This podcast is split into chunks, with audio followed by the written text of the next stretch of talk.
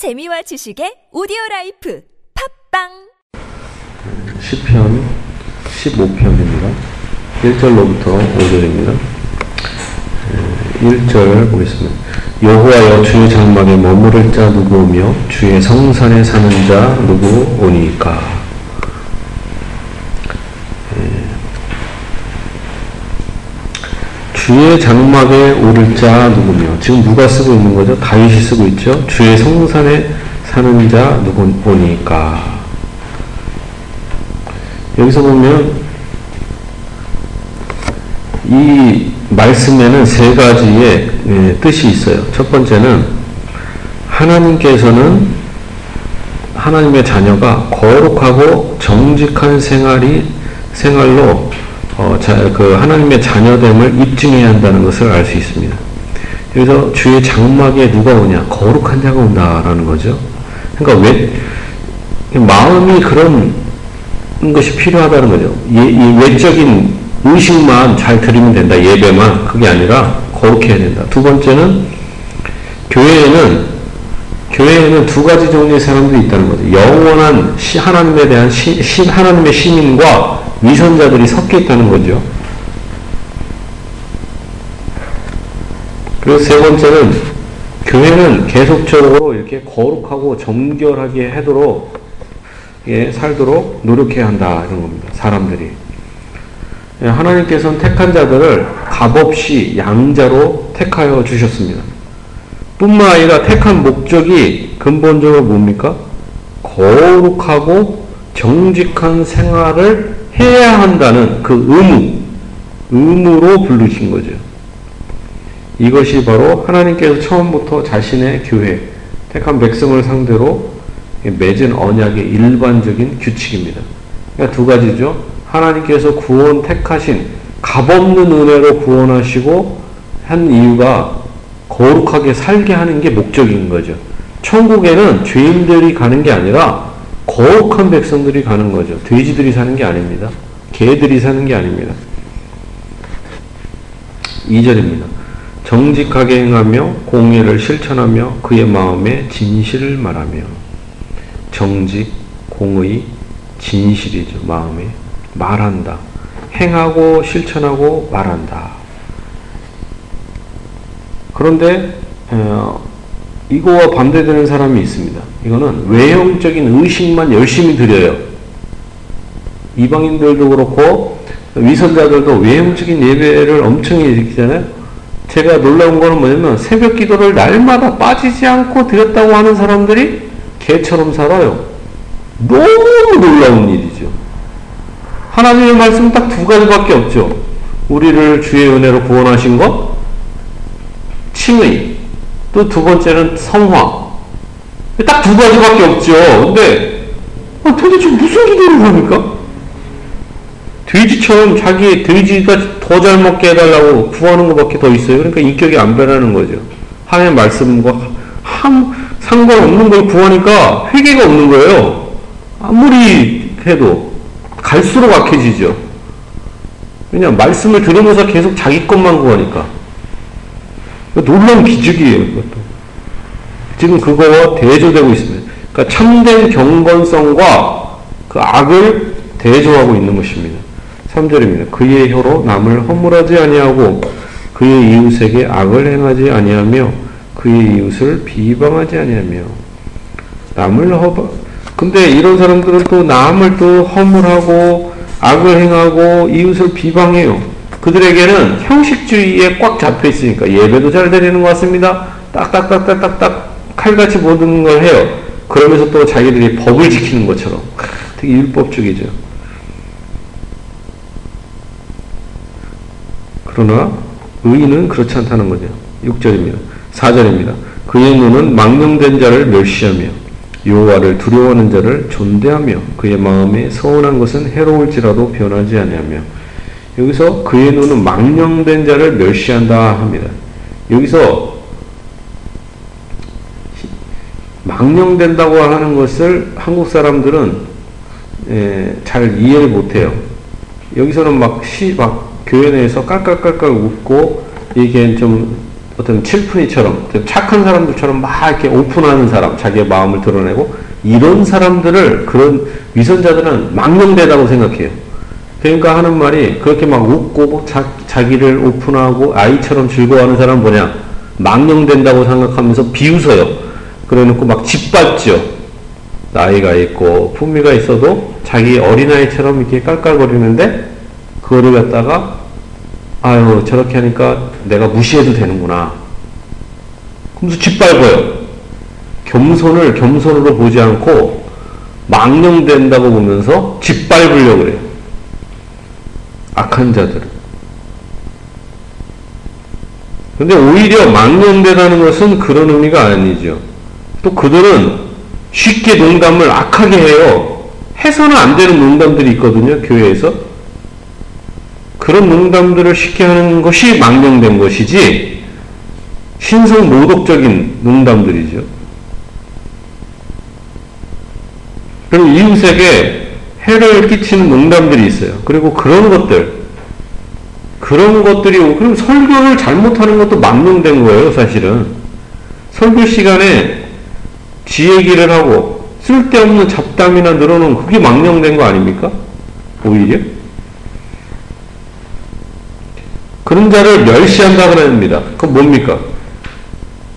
이게 중요한 게 있습니다.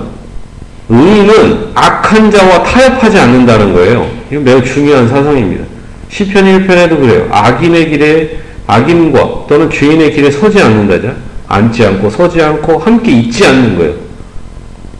그들을 옹호하는 게 아니라 그들과 떨어져 있는 게 매우 중요합니다. 오히려 악인을 비판해야 되는 거죠. 그들과 한 편이다. 같은 편이라는 거예요. 악한 자를 미워하지 않는다. 똑같은 불인 거죠. 전쟁이 일어나고 있는데 하나님의 원수들과 친구할 수가 없는 거죠. 오히려 진정한 망령된 자들은 하나님의 적들과 친한 자들이 비판하지 않는 자들, 친구, 친구를 하는 자들이 오히려 망령된 자지, 순수하게 사자가 어린 양과 뛰노는 게, 그걸 망령되다 그래요. 미친 인간들이 그러죠. 오히려 그런 의인들은 여호와를 두려워하는 자를 존대합니다. 어린 아이라도 여호와를 두려워하는 자를 존중히 여기면서 그의 마음에 서원한 것은 해로울지라도 변하지 않는다. 여기서 그의 마음에 서원하는 것, 우리나라는 희한하게 이 소원을 갖다가 맨날 무슨 금식 기도니 뭐, 뭐 맨날 이런 좀 약간 좀 이상한 것 쪽으로 소원을 발달하는데 본문의 의미는 그런 의미라기보다는 이웃을 향한 소원을 의미하는 거예요.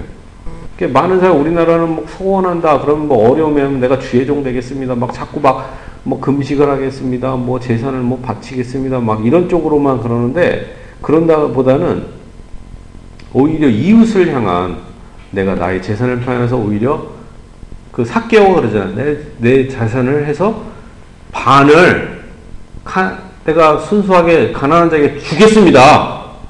그게 소원이지. 근데 뭐 금비 그 바리새인들은 맨날 금식 기도니 맨날 이런 것만 소원하잖아요. 아무도 인정 안 하는 거. 그래놓고 되게 뿌듯하게 하면서 자랑해요. 와, 저 사람은 대단하다. 금식 기도 저렇게 열심히 하네. 주님의 역시 주의 종이야. 뽐나잖아요. 좀 폼나잖아. 그렇지 않다는 거죠. 그러게 해로울지라도 자기에게 유익이 안 되죠. 해롭죠. 이게 최선을 봐주면 얼마나 먹고 살기 힘들어요. 딱 준 약속을 지키는 거죠. 오늘날에 근데 자꾸 많은 사람들이 특히 기독교인들이 말을 바꾸죠. 말을 바꿀 수 있죠. 사실은 근데 교회 형편이라든가 여러 가지 사람이 연약하니까 약속을 사실 지킬 수가 없어요. 그러나 중요한 것은 자기의, 자기가 아니라 자기가 어떤 이웃을 향한 사랑에 대한 고백들, 이런 것은 지켜야 한다는 것이죠. 자기에게 해가 되더라도. 그래서 지금 율법의 둘째 돌판만 언급하고 있는 것입니다. 5절입니다. 이자를 받으려고 돈을 구워주지 아니하며 뇌물을 받고 무지한 자를 해하지 아니하는 자인이 이런 일을 행하는 자는 영원히 흔들리지 아니하리로다. 여기서 보면 이자를 받으려고 돈을 구워주지 않는다. 이게 중요한 게 뭐냐면 고리대금업을 의미하는 거죠. 사실은 그러면은 이자 받으려고 그 은행에다가 저금하는 것도 죄악이냐? 그건 아니죠. 그건 아닙니다. 근데 이 우리 산업사회라든가 이, 이 칼빈주의, 자, 개혁주의는 이자를 받는 것을 합법화합니다. 본문 이래도. 왜냐면 중, 로마 카톨릭은 이자 받는 걸 금지해요. 아싸리. 100원 주면 100원 받아야 된다. 근데 우리 칼빈주의는 자본주의에 어느 정도 기여하는 것도 있어요. 왜냐면 이자를 허용해요. 적극적으로. 그렇다고 해서 고리 대금업을 허용하지는 않습니다. 뭐 5%라든가 어떤 이자 제한이 있어요. 제한법이. 근데 100원, 100을 빌려주고 만을 원한다. 이거는 고리 대금업이죠. 이거는 본문에서 말하는 이자를 받으려고 돈을 구워주는 것은 이런 악한 방법, 고리대금업을 의미합니다. 그러니까 부당한 방법으로 또한 계약을 맺어갖고 공평이 무시되는 것, 이런 것도 악한 것이죠. 이렇게 고리대금업은 상당히 저주받을 행위입니다. 그래서 한편이 지나친 손해를 보게끔 하면서 득을 보려는 모든 계약도 악한 것입니다. 무슨 물건이든 합법적인 것처럼 보여도 다 악한 것입니다. 그래서 예, 옛날 카토라는 사람은 고리대금업은 이 세상에서 예, 고리대금업자는 토색꾼이며 또한 부당하고 수치스러운 이득에 중독되지 않은 사람이 없다 이렇게 말할 정도로 매우 악한 어, 직업이다 이렇게 합니다. 그래서 옛날 카토는 고리대금업과 살인을 동일한 범죄로 간주했습니다. IMF 이후에 우리나라가 지금 이자제한법이라든가 이런 것이 약화돼 갖고 사채라든가 이런 식으로 해서 서민 경제를 완전 죽이고 있습니다. 이거는 매우 정권이 악한 거죠. 이자제한법을 도입해서 적극적으로 이런 것을 서민을 살려주고 적극적으로 구제 정책을 해야 합니다. 근데 지금 국가와 정부가 부자들의 편이기 때문에 그런 서민 지향적인 정책을 피지 않죠. 그럼 국가가 어려워집니다.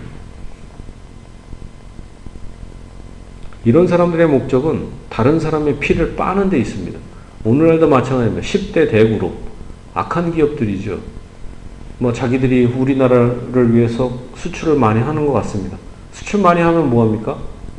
중소기업을 싹다 죽여버리고 오히려 수, 수천 개, 수만 개의 기업들이 도산되게 하면서 10대 그룹이 떡볶이 장사까지도 이제 침투에 들어와요. 그러면서도 세금을 횡령합니다. 이런 것은 아, 엄청 악한 거죠. 자기들이 부자가 되면 자기들의 10대 그룹, 정부에서는 그래요. 자기들이 10대 그룹들이 부자가 되면 세, 그 부자가 되면은 그들이 돈이 많으니까 거기서 나, 떨어져는 내리는 물이 있잖아요. 빗물이 많이 받으면 그 지붕에서 빗물이 흘러내려서 많은 사람들이 부유해진다. 이게 낙수 효과인데 떡고물이 떨어진다. 그러니까 많이 떡이 있을수록 떡고물이 떨어진다. 이런 생각에 경제 정책을 펴요.